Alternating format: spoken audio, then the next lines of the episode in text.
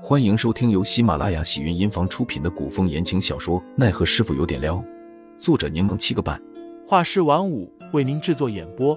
一场古言爱情、官场恩怨的大戏即将上演，欢迎订阅收听。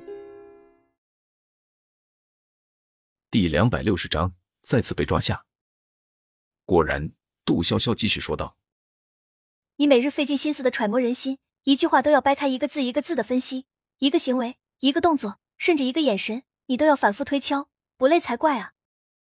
张启忠却并不觉得杜潇潇的话让他厌恶反感，反而点头道：“你倒是很了解，很关注我。”呵，我可没有，我只是在想，这样人老得快且死得早。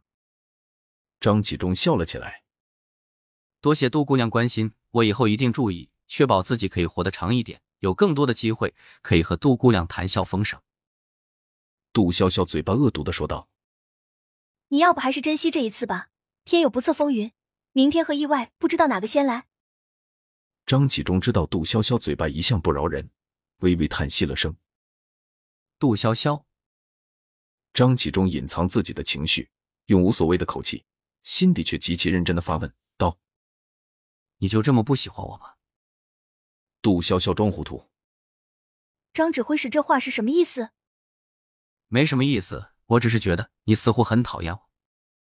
嗯，你的感觉真准。说实话，之前的张启忠无功无过，毕竟八年前的事他并未参与。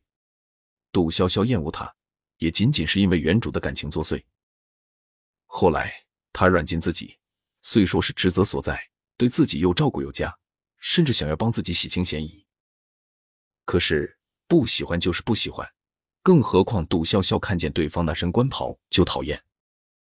张指挥使，若我将你关起来，不允许你接触任何人，你会是什么感受？张启忠解释道：“我只是想保护你。”杜潇潇问：“那现在呢？”张启忠语塞。二人沉默片刻。既如此，我们便将话挑明了说吧。张启忠吐了口气。我本想缓一缓，但情势紧急，我就直接与你说了。杜潇潇满脸疑惑。张启忠道：“我想知道一件东西的下落，这东西便是你父亲秘密的藏起来一份文件与数封书信。你可知这东西放在哪儿？”我操！竟然这么多人都知道原主的身世吗？杜潇潇眸子微撑，心中咯噔一下。张启忠轻笑了声：“不必如此惊讶，虽没有实证。”但你的身份确实很容易让人怀疑。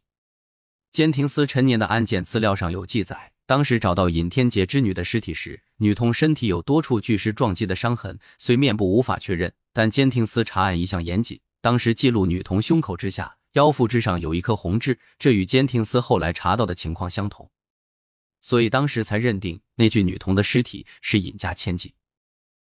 查的这么细的吗，大哥？你们工作未免也太细致认真了吧？张启忠继续说道。现在看来，那颗红痣应该是用什么方法点上去的，又因尸体溃烂，这才蒙蔽了监听司的眼睛。而恰巧杜姑娘的身上也有这颗红痣。杜潇潇受惊的抱住自己，一双眼睛瞪得老大。你你不要脸！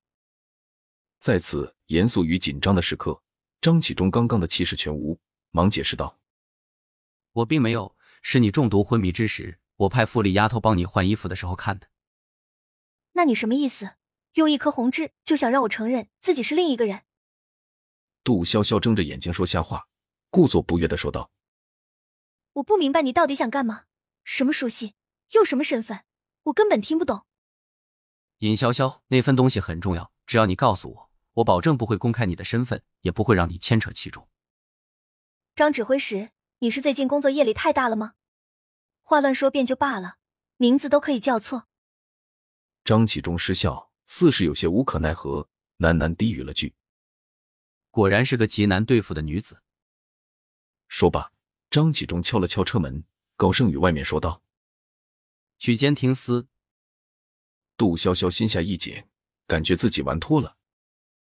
本以为张启忠或许对自己有好感，不会对自己用刑。现在看起来有点悬。杜潇潇承认自己为人正派又极其聪明，但穿越过来后被杜轩奇养的特别娇贵，十分怕疼。这一趟过去，不仅凶多吉少，说不定扛不住一套刑罚就全招了。听众老爷们，本集已播讲完毕，欢迎订阅专辑，投喂月票支持我，我们下集再见。